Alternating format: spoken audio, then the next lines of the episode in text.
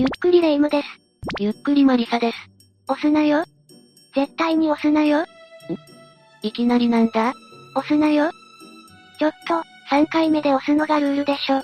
いや、レ夢ムが押すなって言うから押さなかっただけじゃないか。わかってないね。人は、やるなって言われたものほどやりたくなるでしょそれはわかるが、本当にやってはいけないものもあるんだぞ。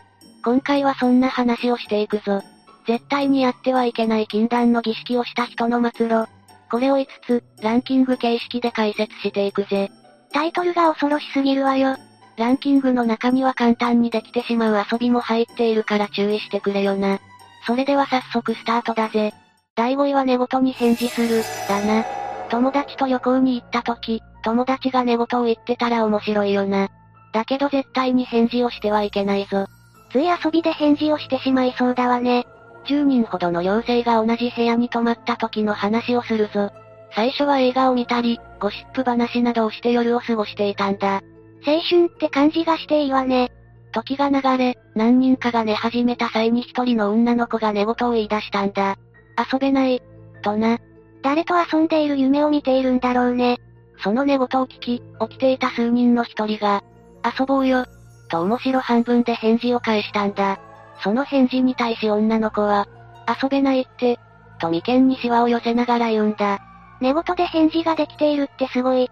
起きていた人は反応が面白く盛り上がる一方、次々に彼女に話しかけていると、寝言を言っていた子の表情が引きつり始め、行きたくない、助けて、と寝ていた子も起きてしまうほどの大声を上げ始めたぜ。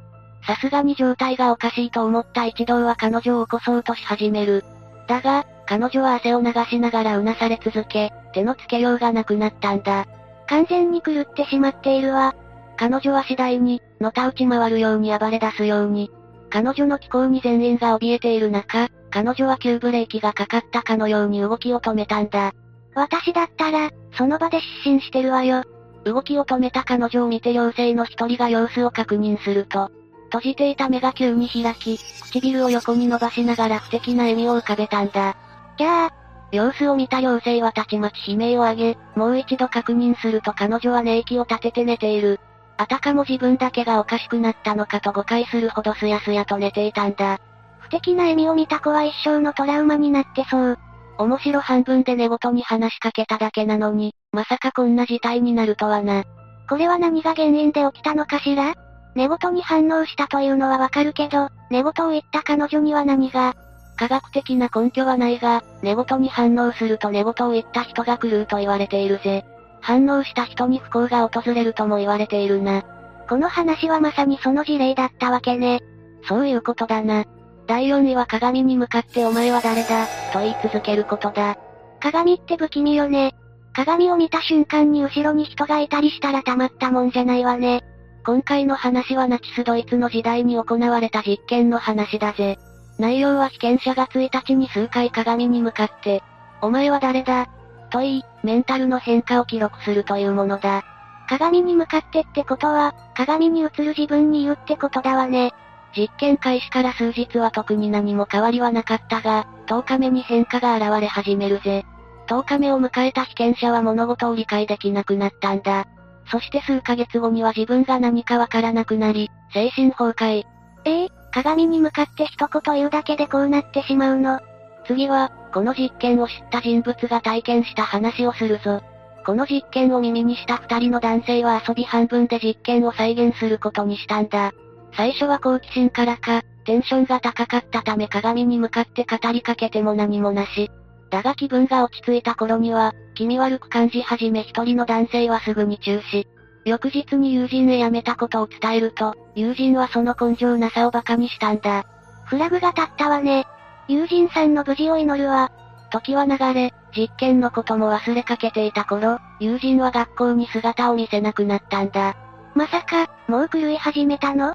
すると、そんな友人から突然電話が来たんだ。電話に出ると友人は、俺って、なんだ？俺だよな？と意味不明なことを問いかけ始める。何言ってんの？お前はお前だろ。と返すも、そうだよな。と心がここにないかのように返事をしたんだ。自分を理解できなくなっているんだわ。友人は、大丈夫。いいんだ。大丈夫。と何かを自分に言い聞かせるような発言をし電話を切る。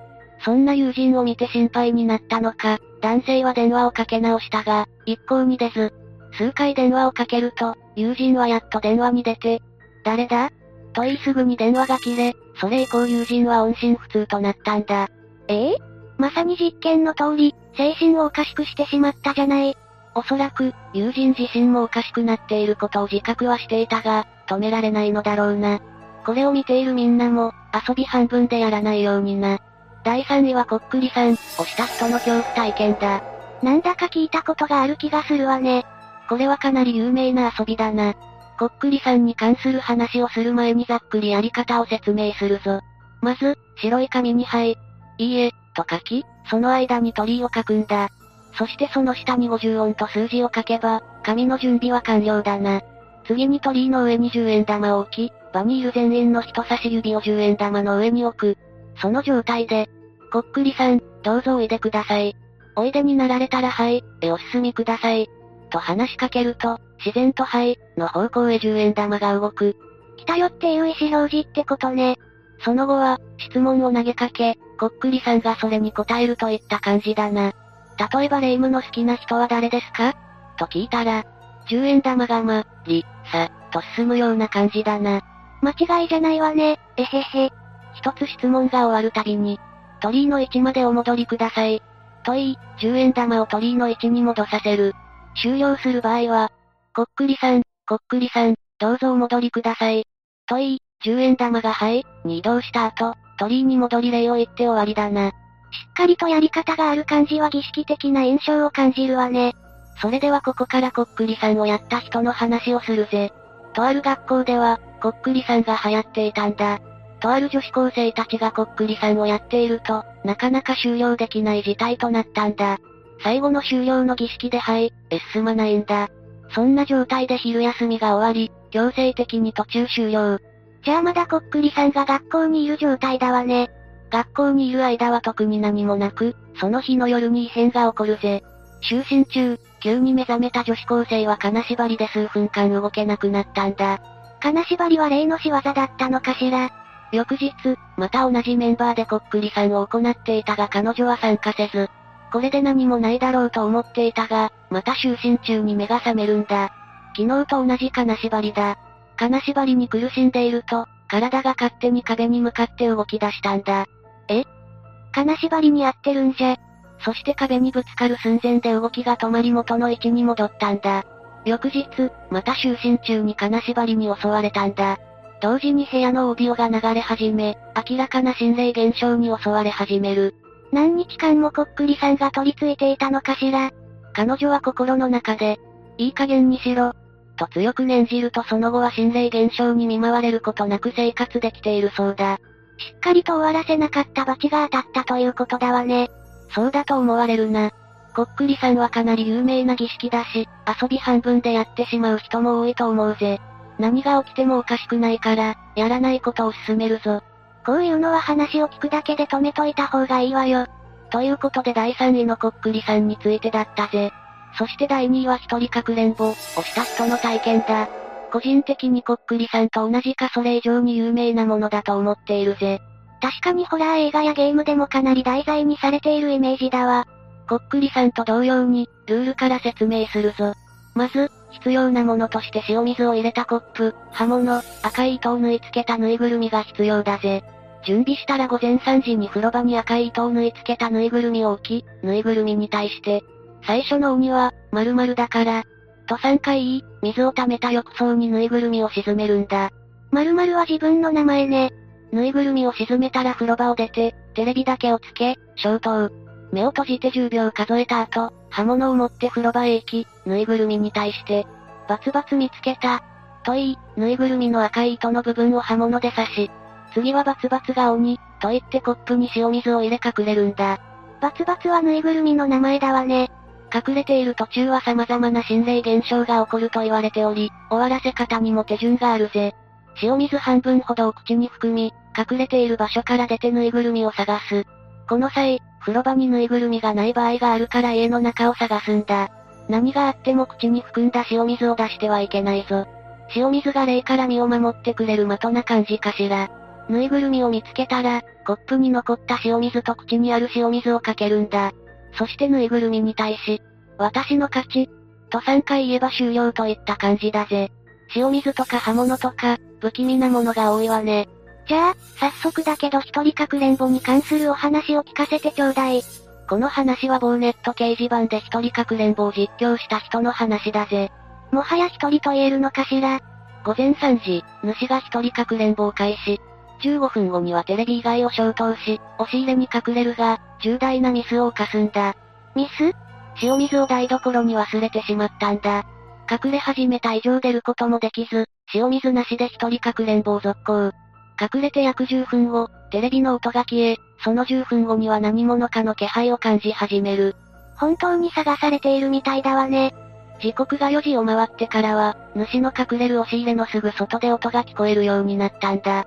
もう見つかっちゃうわよ。5時、自分の隠れる押し入れを睨みつけているのかと思うほど外から視線を感じるように。完全に狙いを定められているわね。ついには押し入れの中からも視線を感じるようになった主はついに動き出すんだ。一人かくれんぼを終わらせるため塩水を取り風呂場へ向かい、終わらせることに成功。主が怪我をしないでよかった。だが、主は風呂場に行くときに、四つん這いで歩く子供の霊を見たんだとか。じゃあ、絶対にこんなことしないわ。聞いただけで失神するくらい怖いわよ。一人かくれんぼは YouTuber なども動画に上げているが、好奇心でやるものではないからな。みんなでかくれんぼした方が絶対楽しいわね。ということで第1位は刑務所ごっこ。この話を聞くと結局一番怖いのは人間なんだと思うぞ。一人かくれんぼを超えるって、ちょっと考えられないわ。これは海外で行われた実験の一つだぜ。11人が刑務所の看守、10人が受刑者の役として2週間生活するという実験だ。ここまで聞くと、ただのお芝居な気がするわね。リアリティを重視するため受刑者は実際に逮捕、連行までの過程を経験し、囚人服を着用。どうなるか気になってきたわね。実験開始後、監守役の11人はおどおどしながらも権力を行使。対して受刑者役はベッドで壁を作り、官房に監守の手が届かないようにしたんだ。最初はただの被験者同士だったのに、すでに対立関係ができているわね。その後、監守役はますます実力を行使。今まではやっていなかった夜間の点呼、夜間のトイレ禁止などを追加したんだ。夜間に排泄したものは朝まで放置され、受刑者役はそれに耐えながら夜を過ごすようになったぜ。そんな場所じゃ、落ち着いて寝れたもんじゃないわ。反発する受刑者は独房へ放り込まれ、受刑者たちは次第に監守へ立てつかなくなる。侮辱の言葉の数は実験開始当初から16倍にも増え、監守の思考は明らかに変化。この結果を見て、実験は打ち切りになるぜ。それが正解ね。受刑者が命を落とすのも時間の問題よ。だが、監視たちは、話が違う、と実験の続行を希望。なんだか、すごく考えさせられる実験だわね。立場の採膣でここまで人格が変わるなんて。監守役をした被験者は、あの時の自分は別人だった、と証言しているぞ。これを聞くと、確かに人間が一番怖いと思ってしまうわね。どんな立場の人にもリスペクトを持って生きていくことが大事だな。ということで、今回の解説は以上になるぜ。人も幽霊も、恐ろしいわね。とにかく、今回紹介したものは絶対に遊び半分でやってはいけないからな。そうね。何が起きてもおかしくないもの。お家でゲームするのが一番幸せだわ。みんなは今回の話を聞いてどう感じただろうか？他にも、こんな儀式を知っているよ。という人がいたら、コメントして教えてほしいわね。さて、今回はここまでにしよう。最後までご視聴ありがとうございました。